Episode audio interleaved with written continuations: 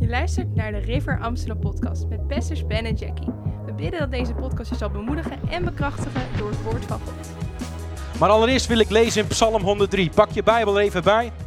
Psalm 103. Halleluja. Geen Psalm 103. Ik lees hem wel van mijn briefje af. Ik ben niet boos, allereerst. Ik ben absoluut niet boos. Ik ben heel blij. En ik hou heel veel van jullie. Maar soms moet het woord op een andere manier tot je komen. En ik geloof dat vandaag zo'n boodschap is. Niet omdat ik een doemprediker wil zijn, maar de Heer spreekt op deze manier tot mij. Omdat ik een valse start, start had. En ik deed eigenlijk de dingen niet zoals de Heer bedoeld had. En ik bokte tegen het woord van God aan. Sterker nog, als ik in de kerk was en de prediker preekte, preekte een woord, dan ging ik eerder weg, want ik kon het woord niet aanhoren. Ik ging eerder weg. En dat was mijn begin. Maar als je 100, Psalm 103 gevonden hebt, wil je hem er even bijpakken dan? Als je hem nog niet gevonden hebt, laat dan maar zitten. Hij staat misschien op het scherm zo direct.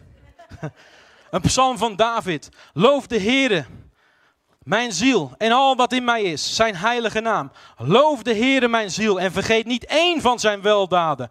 Die al uw ongerechtigheid vergeeft en die al uw ziekte geneest. Die uw leven verlost van het verderf. Die u kroont met goede tierenheid en barmhartigheid. Die uw mond, mond verzadigt met het goede en uw jeugd vernieuwt als die van een arend. Als hier iemand is en die heeft een, een slechte jeugd gehad, een verkeerde stad gehad. Hier staat het antwoord. Hij zal alles vernieuwen. Je jeugd zal vernieuwd worden. En vandaag is het begin daarvan. Als je die openbaring nog niet hebt ontvangen. De Heer doet de rechtvaardige daden en aan recht aan alle onderdrukten. Hij heeft aan Mozes zijn wegen bekendgemaakt en aan de nakomelingen van Israël zijn daden. Ik wil dat je hierop let. Mozes kende de wegen van de Heer. En Israël kende zijn daden. En wat ik wil dat je vandaag gaat leren is dat je een openbaring krijgt van wat hier eigenlijk staat. Wat, wat betekende dat nou eigenlijk? Als je kijkt in Exodus 20, pak die er even bij. Exodus 20, dat is een stuk waar Israël de tien geboden kreeg. En nadat dat gebeurde, dan zie je iets gebeuren. En daar zie je een voorbeeld van wat hier staat eigenlijk. Exodus 20, vers 20. En zij zeiden tegen Mozes, of 19, begin bij 19. Zij zeiden tegen Mozes, spreekt u dan met ons, dan zullen wij luisteren. Maar laat God niet met ons spreken, anders zullen wij sterven. En Mozes zei tegen het volk, hier zie je het, Israël had geen relatie met de Heer. Maar ze hadden een relatie met God via Mozes. Maar wat zegt Mozes hier? Kijk goed. Mozes zegt, zei tegen het volk: Wees niet bevreesd, want God is gekomen om u op de proef te stellen. En opdat de vrezen voor hem u voor de ogen staat, opdat u niet zondigt. Dus hier zie je, de vrees des Heren was geen angst. Het was een eerbied voor God. Opdat zij niet zouden zondigen die niet in relatie waren met hem. Maar Mozes kende zijn wegen. En hij wist dat de vrees des Heren niet was omdat ze bang waren. Israël was bang voor God. Elke keer was Israël bang voor God, omdat ze niet die relatie met God hadden. Maar hier zie je het. Mozes die zegt, het is alleen maar voor jullie goed. Want hij wil niet dat jullie zondigen. En daar ga ik het vandaag over hebben. Als je je Bijbel openslaat in 1 Korinthe 10, vers 1 tot en met 11. We zijn allemaal op reis met God. Ieder persoon die hier in deze zaal zit, is op reis met God naar het einddoel. Er komt een nieuwe eeuw aan. Deze eeuw gaat voorbij. De wereld zal vergaan, de hemel zal vergaan en God zal een nieuwe hemel en een nieuwe aarde hebben. Dat is wat wij geloven. Geloven wij deze dingen echt? Dat is mijn vraag. Dus als we dat willen weten, wat God, uh, hoe God ons wil leiden naar dat einddoel toe, dan moeten we bepaalde dingen weten. En in 1 Korinthe 10, vers 1 tot en met 11, daar staat dat. En daar zegt Paulus, en ik wil niet, broeders, dat u geen weet hebt van dat onze vaderen allen onder de wolk waren. En dat zij allen door de zee zijn gegaan. En dat allen in Mozes gedoopt zijn, in de wolk en in de zee. In de wolk en in de zee. De zee, de doop. We zeggen als iemand gedoopt wordt, dan hebben we altijd het voorbeeld dat Israël door de zee ging. Tot ze vanuit Egypte, uit slavernij, naar het beloofde land op weg waren. Dus je gaat door de zee heen. De vijand wordt van je afgesneden. Want dat gebeurde daar in de woestijn. Daar ga ik straks over delen. En al. Willen jullie die telefoon uitzetten? Ik ben het even kwijt, sorry. En alle het geestelijke voedsel gegeten hebben. En alle dezelfde geestelijke drank gedronken hebben. Zij dronken namelijk uit de geestelijke rots, die hen volgde. En die rots was Christus. Maar in de meeste van hen heeft God geen welgevallen gehad, want zij zijn neergeveld in de woestijn. En deze dingen zijn gebeurd als voorbeeld voor ons, opdat wij niet zouden verlangen naar kwade dingen zoals zij verlangd hebben. En daar wil ik even stoppen. Je ziet dat ze op reis gingen met God. En we gaan daar straks wat meer over lezen. Want ik wil dat voorlezen aan jullie, zodat je weet wat daar werkelijk staat. Want we kunnen natuurlijk allemaal de verhalen weten die in de Bijbel opgeschreven staan, waar het volk van Israël doorheen gaat. Maar als je goed leest in die teksten, dan zie je dat er bepaalde dingen gebeurden met het volk van Israël, waar wij van kunnen leren. En dat zegt Paulus hier. Hij zegt hier dat wij hiervan kunnen leren. En dat we dan niet gaan verlangen naar kwade dingen. Want het kan dus wel. En sommige christenen denken van als ik gered ben, dan ga ik naar de hemel en dan is het allemaal klaar. Maar zoals ik net al zei, er is meer dan gered zijn. Er is meer voor ons. Daarom zien we zo'n slappe kerk vandaag de dag. Niet in deze kerk. Deze kerk is geen slappe kerk. Maar we zien dat de kerk over het algemeen niet in beweging is. Maar wat je ziet, wat je hier ziet, mensen komen hier en ze hebben het verlangen om meer. Er is meer, er is meer. En ze gaan de straat op, worden de getuigenissen wekelijks. Dat mensen de straat op gaan, dat ze veranderd worden. Dat ze het evangelie delen met mensen.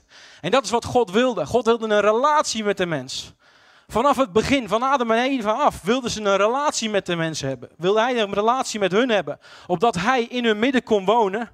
En dat hij een, volk had van volwassen zonen en dochters Gods. En daar zijn wij op weg naartoe. We lezen verder. En wordt ook geen afgodendienaars, zoals sommige van hen. Zoals geschreven staat. Het volk ging zitten om te eten en te drinken en ze stonden op om te feesten. En laten wij geen hoererij bedrijven zoals sommige van hen hoererij bedreven. En op één dag vielen er 23.000. En laten wij Christus niet verzoeken zoals sommige van hen hebben gedaan. En hem verzochten. En door de slangen omgekomen zijn. En mor niet, zoals sommige van hen gemord hebben en omgekomen zijn door de verderver. Hier zie je het. Wat gebeurde? Het was niet God die ze sloeg, het was de verderver. En als wij niet begrijpen dat we op reis zijn en dat er, als we niet opletten, gevaren op de weg zijn, dat de verderver een ingang kan krijgen in onze levens, dan zullen we continu verslagen worden. Maar dat is niet Gods plan. Lars zei het net al, het is niet Gods plan. Hij wil dat je voorzien bent. Hij wil dat je volledig met hem kan heersen en regeren. En we zijn op weg daar, op die reis. Net zoals Israël dat was. Al deze dingen zijn nu hun overkomen als voorbeelden voor ons. En ze zijn beschreven tot een waarschuwing voor ons. Over wie het einde van de eeuwen gekomen is. En voor ons is dit precies hetzelfde. God geeft handvaten. Als God iets spreekt in het Oude Testament. Door zijn profeten. En het gebeurt dan heeft het een betekenis voor iets wat gaat komen. Je kan niet zeggen, deze tekst betekent dit. Want het woord van God is levend en krachtig en scherper dan een tweesnijdend zwaard. En je kan het van verschillende manieren kijken. Als je een jongeling bent vandaag in, de, in deze kerk, je bent net bekeerd. Ik ben niet boos. Ik ben alleen, wil ik je laten zien dat het serieus is. Er is een, serie, het is een serieuze reis met God. En als je net bekeerd bent, dan is er genade voor je.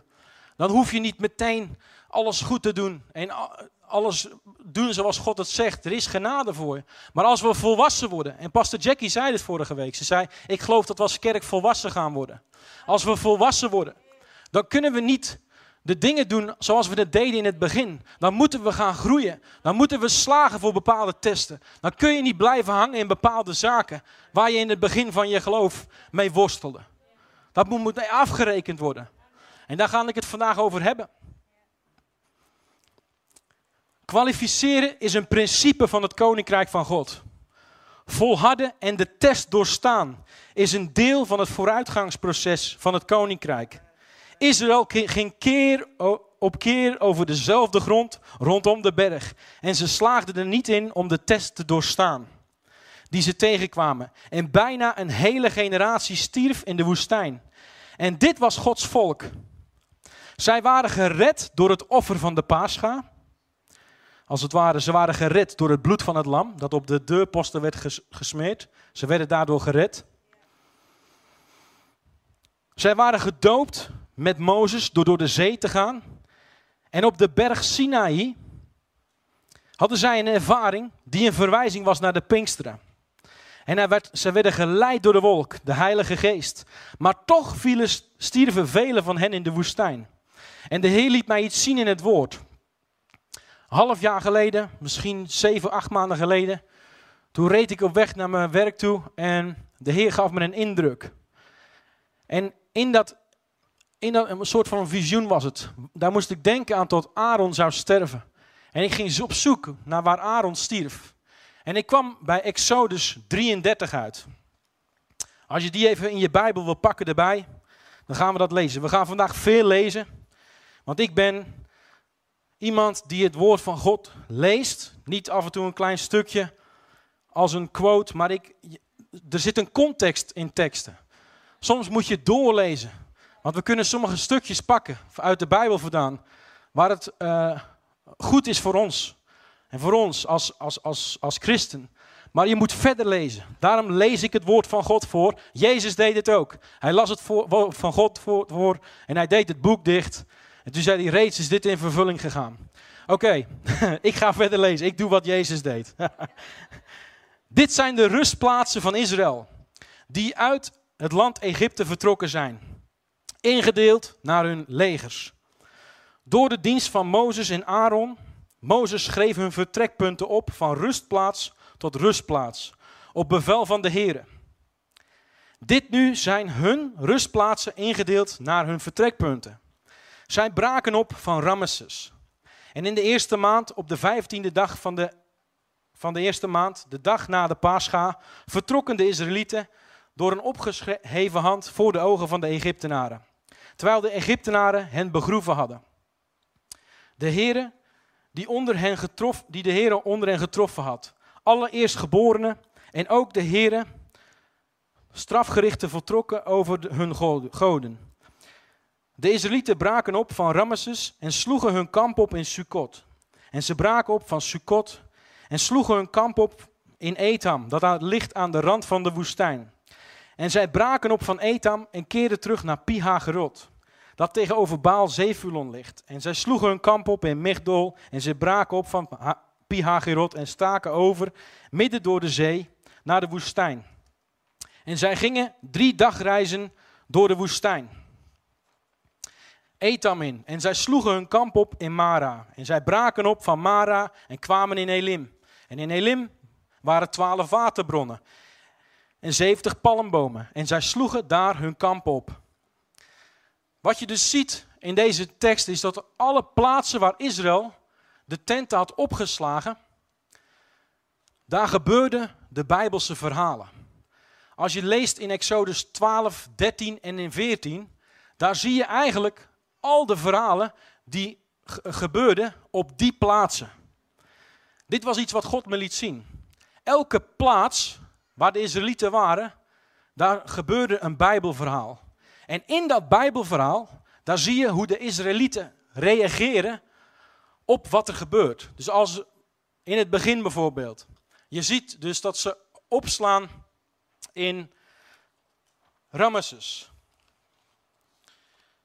In Ramesses. Daar vertrekt Egypte en ze ontvingen de rijkdommen van Egypte zoals God had gezegd. Hier zie je dat ze weggaan met de rijkdommen. De Israëlieten werden gestript van hun rijkdom. En God had het al geprofeteerd tegen hun. God had precies gezegd in Exodus wat er zou gebeuren. En de Israëlieten handelden naar en het gebeurde. Dan komen ze bij Sukkot. En ze maken daar al een omweg, terwijl ze naar de zee op weg zijn. Dus Israël zou door de zee gedood worden als het ware om in de woestijn te komen om naar het beloofde land te gaan. Die reis die duurde elf dagen.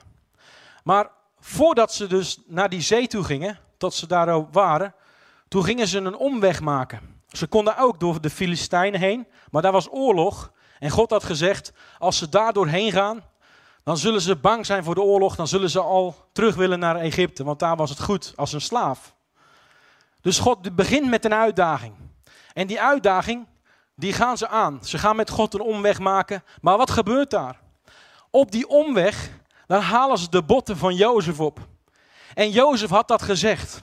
Wanneer jullie weggaan uit dit land, neem dan mijn beenderen mee. Want hij profeteerde dat al jaren daarvoor. Dus ze gehoorzaamden weer de Heer. Dan zie je dat ze naar Pihagirot gaan. En je moet dit allemaal zelf lezen, schrijf het op. Exodus 12, 13 en 14. Als je dat leest, dan zie je de eerste drie plaatsen waar ze opslaan en waar die dingen gebeuren. Pihagirot, dat is het plek waar de verharding van het hart van de farao gebeurde. En de reis door de zee. Dus je, we weten allemaal het verhaal dat het hart van de farao werd verhard. Tot de Israëlieten aan de zee stonden. En wat gebeurt daar voor de allereerste keer? Ze beginnen te klagen. Ze zeggen, Heer, we, had u niet, of, uh, Mozes, had u niet graven in Egypte tot we daarin gelegd konden worden? Want nu gaan we hier sterven. En dat was de eerste keer dat ze beginnen te morren tegen de Heer. En Mozes die, die gaat naar de Heer toe. Hij zegt, Heer, heeft u geen genade in mij gevonden? Want ze spraken altijd tegen Mozes, niet tegen de Heer, omdat ze die relatie niet hadden. Dus hier zie je eigenlijk dat Mozes dan uh, voor de Heer gaat eh, pleiten voor de Israëlieten. En dan geeft God weer genade. En Mozes doet de staf omhoog en ze trekken door de zee heen naar de woestijn. En dan komen ze in de woestijn en dan komen ze in een plek die heet Mara. En dat was een plek waar het water bitter was. En ze konden dat water niet drinken. En wat gebeurt er? Ze beginnen weer te morren. Ze beginnen weer te klagen. En God zegt, waarom klagen ze? En God die wordt, er, die wordt er gek van, want de woestijn waar ze in kwamen, was een plek waar ze getest werden. Waar ze voor situaties kwamen te staan. Maar elke keer als ze voor een situatie kwamen, dan, sloegen ze, dan, dan, dan doorstonden ze die test niet. En ze begonnen te klagen. Dan heb je Kibrot Tava, dat is een stukje verder. Dat was ook zo'n plek. En dan zie je dat daar staat in nummer 11, vers 4 tot en met 11. Het samenraapsel van de vreemdelingen dat in hun midden verkeerde. Hoor je goed wat hier staat? Het samenraapsel van de vreemdelingen dat in hun midden verkeerde, werd met gulzigheid bevangen. En dan staat er, daarom jammerden de Israëlieten opnieuw. Zijn er vreemdelingen in jouw leven die klagen over de dingen die jij doet? Oh, je gaat naar de kerk toe. Je moet je tiende betalen. Je moet dit doen. Ze moesten hier eigenlijk ook weer slagen. Die vreemdelingen, die hadden niet de overhand moeten hebben in, in dit verhaal. Maar hier zie je ook dat ze weer niet slagen voor de test. En dan staat er, daarom jammerden ook de Israëlieten opnieuw. En ze zeiden, wie zal ons vlees te eten geven? Weer een gemiste kans. En dit gaat zo door. Continu. 40 jaar lang in de woestijn. Bijna een hele generatie die gaat verloren. Behalve twee. Maar ik wil nog iets voorlezen wat in Exodus uh, eh, 33 staat. Exodus 33 aan het laatste gedeelte. En ik neem jullie mee op een reis met God, die voor ons precies hetzelfde is. En we kunnen hiervan leren. Want volwassen worden met de Heer, dat is niet het komt allemaal wel goed en we zien wel hoe het afloopt. Maar we hebben voorbeelden, zoals Paulus al schreef. En als je Exodus 33 opslaat en je ziet in het laatste gedeelte. Uh, even kijken hoor. Of nummer 33 is het, sorry. Nummer 33, vers 50. Ik was net zo, zojuist begonnen om te, voor te lezen over tot ze van plek naar plek gingen en tot, jullie snappen het hè, elke keer kwamen ze voor een, voor een, voor een test te staan en de test werd niet geslaagd. En dan uiteindelijk spreekt de Heer tot ze. En als God iets zegt, dan zegt hij altijd iets met doel. En met een, het heeft altijd purpose. En de Heer sprak tot Mozes in de vlakte van Moab, aan de Jordaan, ter hoogte van Jericho. En dan zegt hij, spreek tot de Israëlieten en zeg tegen hen, wanneer u de Jordaan oversteekt naar het land Canaan.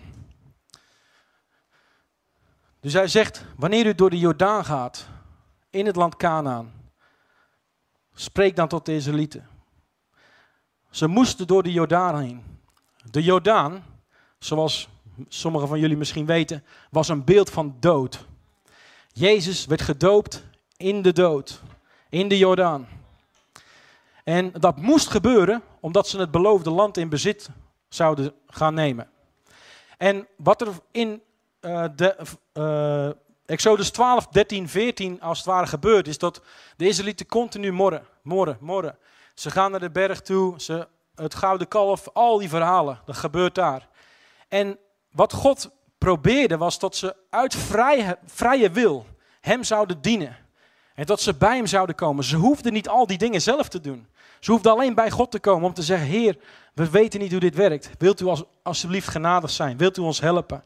En dat is voor ons christenen ook zo. We willen alles graag zelf doen. Ik ga het zelf doen. Mijn kinderen zijn er ook goed in. Ah, dat doe ik zelf. En dat, ze falen elke keer omdat ze die dingen nog niet kunnen. Ik heb een zoontje die is vier, die wil fietsen. Hij wil geen hulp, hij wil ook geen zijwieltjes, maar hij kan niet fietsen. Dus elke keer faalt hij. En hij wil het zelf doen, maar ik laat hem het zelf doen. Totdat hij zegt van, wil je me alsjeblieft helpen?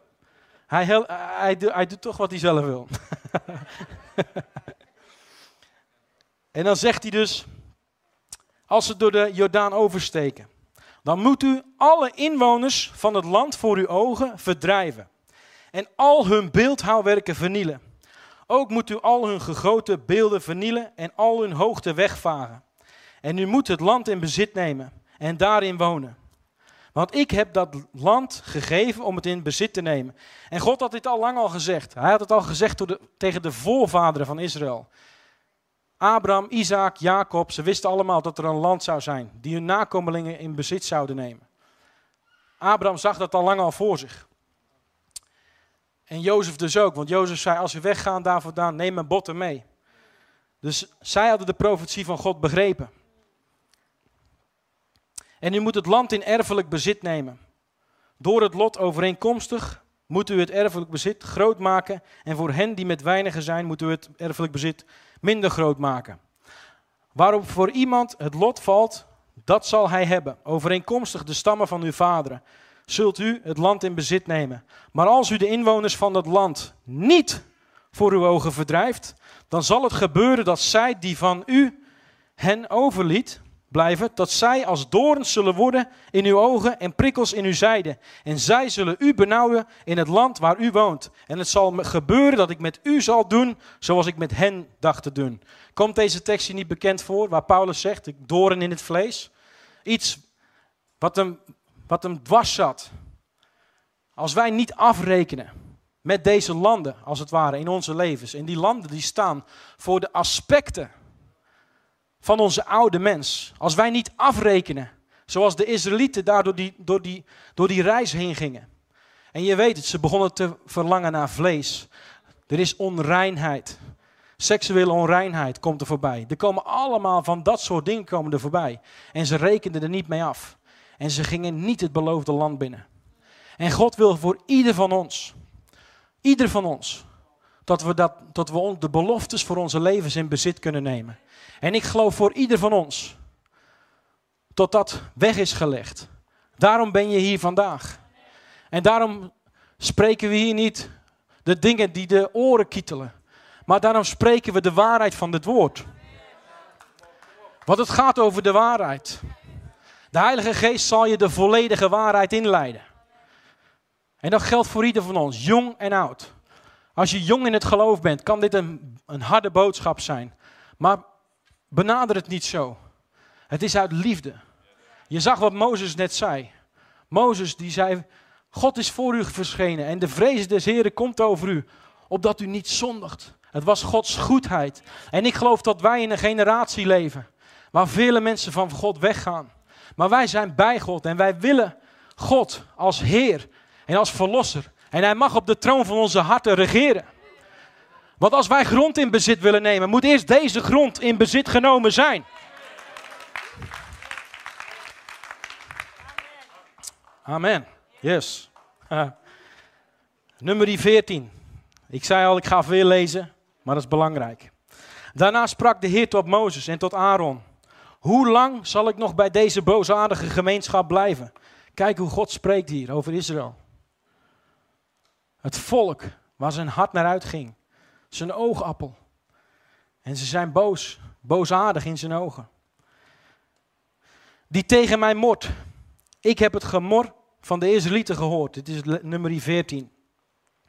Waarmee zij tegen mij morden en zeg tegen hen, zo waar ik leef, spreekt de Heer.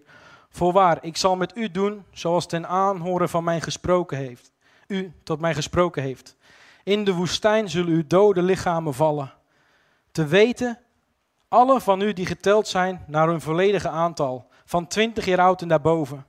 U die tegen mij gemoord heeft. U zult beslist niet in dat land komen waar ik over mijn hand opgeheven heb. Dat u daarin zou laten wonen. Behalve Caleb, de zoon van Jefonne, en Jozua, de zoon van Nun. U kleine kinderen van wie u zei, zij zullen tot prooi worden van de vijand. Hen zal ik in dat land brengen. Zij zullen dat land dat u verworpen heeft, leren kennen. Dat land, het beloofde land, is een schaduwbeeld van Christus. Wij kunnen in Christus zijn, maar mag Christus in jou zijn? Open jij de deuren van je hart volledig voor Hem, zodat Hij mag regeren op de troon van jouw hart.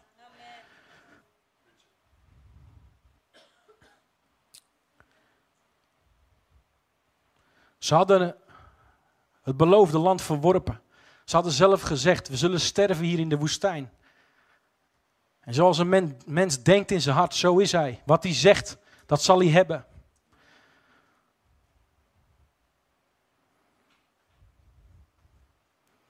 We moeten scherp zijn in de geest.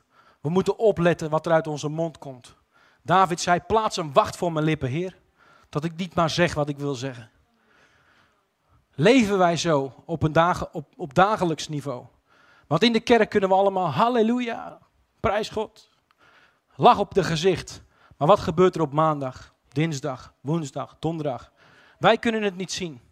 De kerk, de vijfvoudige bediening is in de kerk geplaatst tot toerusting. Van de heilige tot dienstbetoon. Wij kunnen alleen maar een advies geven. Spreken over het woord van God. Maar het volk zou zelf moeten dealen met bepaalde dingen. En dat is de waarheid. Pastor Ben kan het niet voor je doen. Ik kan het niet voor je doen. Lars kan het niet voor je doen. Michael kan het niet voor je doen. Lea kan het niet voor je doen. We kunnen voor je bidden. We kunnen je helpen. We kunnen je wijsheid meegeven. Maar jij moet stappen met God. En wat er gebeurde was tot twee personen, Caleb en Joshua, gingen het beloofde land in. Een hele generatie ging voorbij. Waarom was dat? In het beloofde land waren zeven volkeren. Die verbleven daar illegaal. Uh, de Canaanieten en nog wat voor ieten en de Cellulieten, zegt Pastor Ben altijd. Al die volkeren die waren daar, illegaal. En God had gezegd, wat ik net voorlas in Exodus 33. Als u in het land komt, door de Jordaan heen, zorg dan dat al die volkeren voor je, voor je aangezicht worden verwijderd. Want dat land is in erfelijk bezit gegeven. En wat je ziet als je het verder gaat lezen in Numeri. Dus dit verhaal speelt van Exodus, Leviticus. Leviticus waar allerlei wetten worden gegeven. Allerlei richtlijnen van God. Dan krijg je Numeri.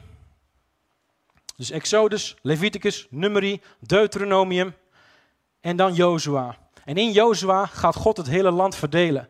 En elke stam krijgt naar wat, ze, wat het lot zeg maar, op ze legt. En dan zie je tot drie stammen. Manasse, Ephraim en Juda. Zij slagen er niet in om het woord van de Heer te volbrengen. Zij roeien die volkeren niet uit en die volkeren blijven bij hun. En wat gebeurt er? Jozua sterft en er komt een moeilijke tijd aan.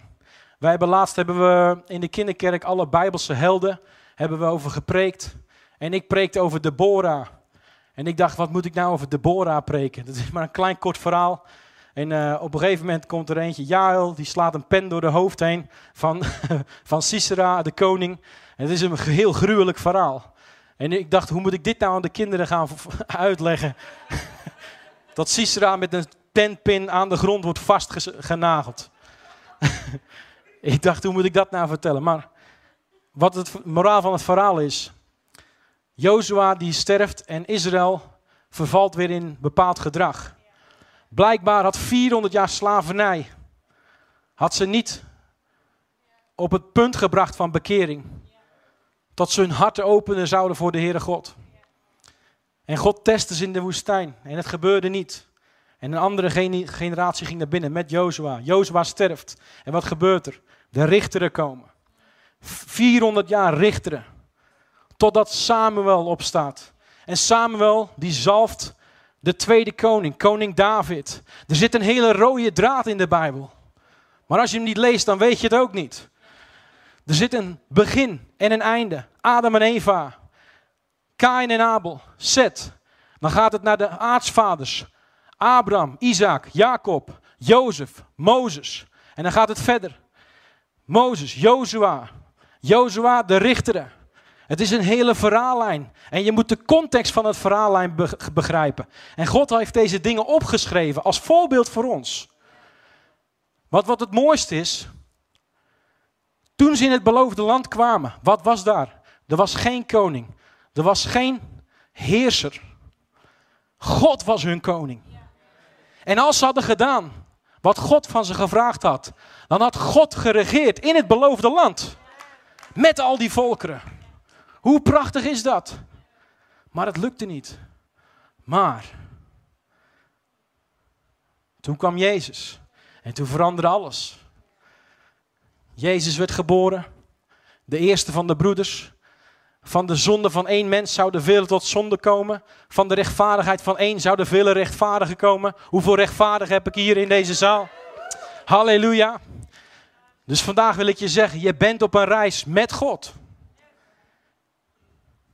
De Heilige Geest leidt je door de woestijn. Als er dingen zijn waar je vandaag mee moet afrekenen en je weet het.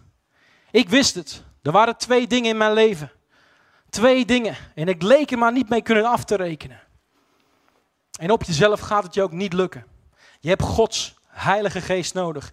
Je hebt Gods genade nodig. Je moet komen voor Hem en zeggen: Heer, ik kan het niet, maar U kan het.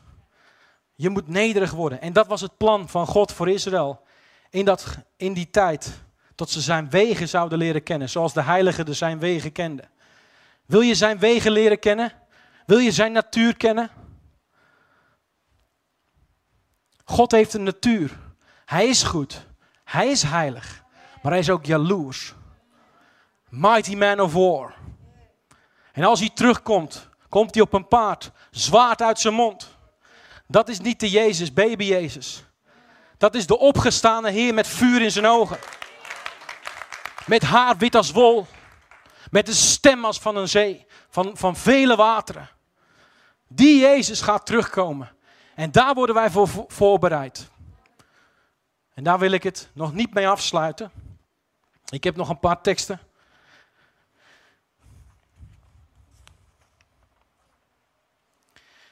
Jozua 1. En het gebeurde na de dood van Mozes, die de dienaar van de Heere was, dat de Heere tegen Jozua, de zoon van Nun, de dienaar van Mozes, zei: Mijn dienaar Mozes is gestorven. Nu dan, Sta op en steek deze Jordaan over. En heel dit volk naar het land dat ik aan hen, de Israëlieten, ga geven. Hier zie je het weer. Pastor Ben heeft het vaak over Jezus die in de boot lag te slapen. En de, de ervaren vissers die in paniek raakten. Maar wat had Jezus gezegd? Ga naar de overkant. Maar ze begonnen te vrezen. De test werd niet geslaagd. Maar dat maakt niet uit. De Heilige Geest, die kwam op Pinkster. En wat gebeurde er? Petrus stond op. Eerst was hij bang voor een klein meisje. Nadat hij gedoopt wordt met de Heilige Geest, staat hij op. Wij zijn in diezelfde positie als die heiligen. Wij zijn in diezelfde positie waar Jezus in was. We kunnen wandelen in dezelfde werken die Jezus deed. Maar we moeten voorbereid worden.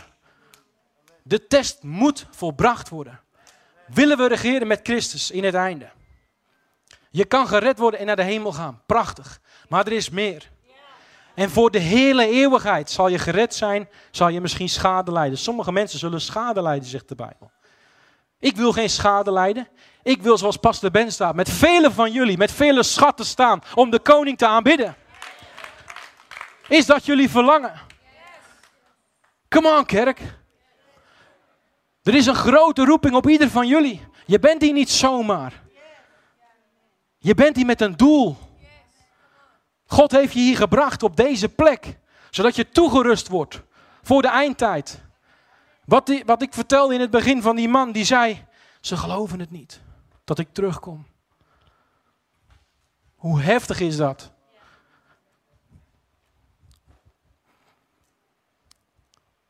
Jezus, die naar het kruis ging, staat in In Matthäus, daar staat een verhaal. Ik wil hem toch lezen. Ik had het niet voorbereid, maar.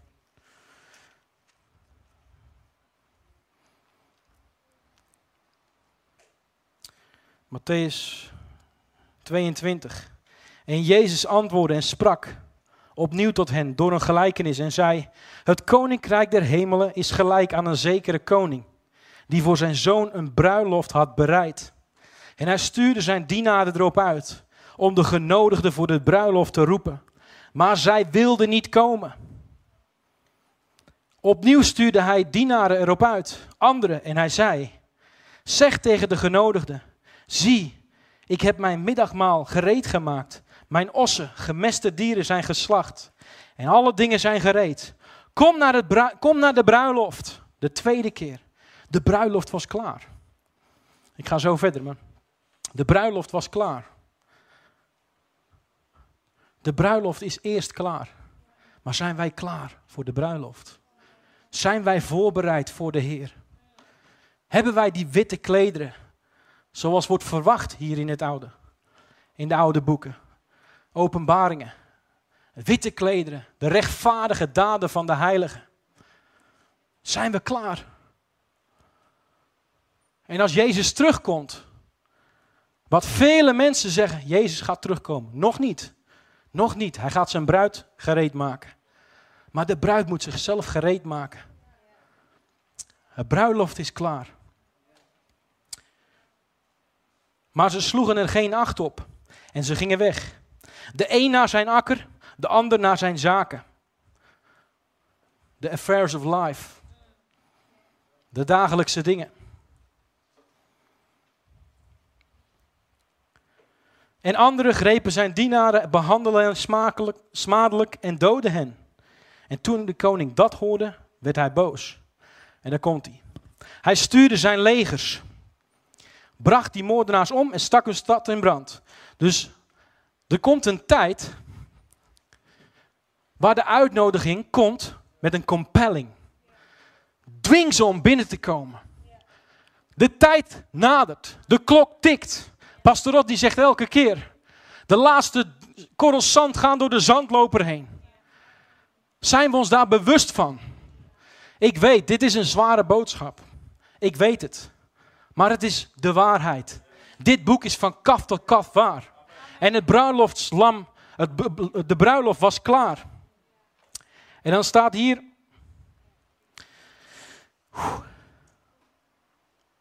Toen zei hij tegen zijn dienaren: De bruiloft is wel bereid, maar de genodigden waren niet klaar. Ga daarom naar de kruispunten van de landwegen en nodig er voor de bruiloft zoveel als u maar kunt vinden. En de dienaren gingen naar de wegen. Wij hebben dienaren hier in deze kerk, die gaan de straat op om zielen te winnen. En ik ben daar trots op. En zo zou het moeten wezen. Jezus geeft een grote opdracht. En je hoeft het niet alleen op zaterdag te doen, je kan het de hele week doen. Iedere persoon die je tegenkomt, daar kan je tegen zeggen: Weet je dat God van je houdt? Weet je dat hij een plan voor je leven hebt?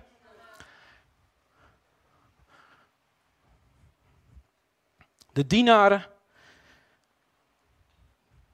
gingen onderweg. Ze verzamelden alle die zij vonden, zowel slechte als goede mensen. En de bruiloftzaal werd gevuld met gasten. En toen de koning naar binnen was gegaan om de gasten te, te overzien, zag hij daar iemand die niet gekleed was met bruiloftskleding. Deze persoon was niet klaar. Hij zei tegen hem: Vriend, hoe bent u binnengekomen terwijl u geen bruiloftskleding aan hebt? En hij zweeg. Toen zei de koning tegen de dienaars: Bind hem aan handen en voeten, neem hem mee en werp hem uit in de buitenste duisternis. Daar zal gejammer en tandige knars zijn. Genoeg gezegd. Het was een harde boodschap, vergeef me, ik ben niet boos. Maar ik hou van jullie. En als een dienaar van het evangelie moet de waarheid gepredikt worden. We zien de dagen naderen. We zien de profetieën in vervulling gaan. Meerdere dingen komen voorbij. Herken de tijden, mensen. Herken de tijden. Iedereen. Ga uit. Vertel de mensen. Er is hoop. Er is een redder. Kom naar de bruiloft. Naar de, naar de bruiloft. Iedereen is welkom. Iedereen mag komen. Redding is voor niks. Het is gratis en voor niets. Je hoeft er niks voor te doen. Je kan gewoon bij hem komen, ja zeggen en je gaat op reis. Maar dan op die reis. Wees serieus. Word volwassen. Ga wandelen als een zoon, een dochter. Waardig de roeping. Een wandel waardig aan de roeping waarmee u geroepen bent. Hoge hemelse roeping. Want als het einde komt, dan is het te laat. En de staat waarin je hier sterft, zal de glorie zijn daar in de hemel. En de afstand van de troon. Er is een afstand buitenste duisternis, zoals je hoorde. Deze mensen gaan niet verloren. De dwaze maagden gaan niet verloren, die gaan niet naar de hel. Maar er is een plek dicht bij de troon. Op de troon met Christus, regeren, heersen, tot in alle eeuwigheid. En God gaat verder, van eeuw tot eeuw. Die dingen die zijn niet opgeschreven, die zijn niet bekend. Sommige mensen die zo in de Heer zijn, hebben een glimp ervan gezien en ze kunnen het niet uitspreken, zoals de Bijbel zegt over sommigen. Ze waren in de hemel, ze zagen woorden, ze hoorden woorden, maar het was niet toegestaan om uit te spreken. Wat een dag zal dat zijn. Wauw. We houden zoveel vast aan deze dingen van deze wereld. Ik wil jullie allemaal uitdagen. Leg alles neer. Kom tot Jezus.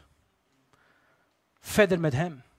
Hebreeën 6 zegt, als we dan verder gaan met de Heer, mits Hij het toestaat. Laten we dan niet opnieuw de werken, dode werken en al die dingen noemt hij op. Maar als je dan klaar bent om verder te gaan met Hem, vergeet dan die dingen niet. Ga niet zweven, word niet super saint, maar serieus met de Heer. En ik geloof voor iedereen hier in deze zaal we zijn allemaal geroepen tot de bruiloft. We zijn allemaal daartoe uitgenodigd. De hele Bijbel is een uitnodiging van God. Hij wilde bij zijn volk wonen. Maar de ziel, denk aan je denken. Je denken moet in lijn komen met Gods woord. Je denken moet in lijn komen met Gods wil, met Gods plan, met Gods doel. Wat wil God van ons? Wij zijn voor Hem gemaakt. Hij heeft ons niet gemaakt zodat wij een leuk leven kunnen hebben en tot God erbij kunnen hebben. Wij zijn gemaakt tot glorie en eer van Hem. Halleluja. Halleluja. Bedankt voor het luisteren naar deze podcast. Als je ervan genoten hebt, deel deze boodschap dan via social media en tag ons at River Amsterdam. Wil je niks missen van onze nieuwe podcast? Zorg dan dat je abonneert op ons kanaal. En laat het weten hoe deze boodschap jou heeft ontmoedigd. We zien je de volgende keer bij de River Amsterdam podcast.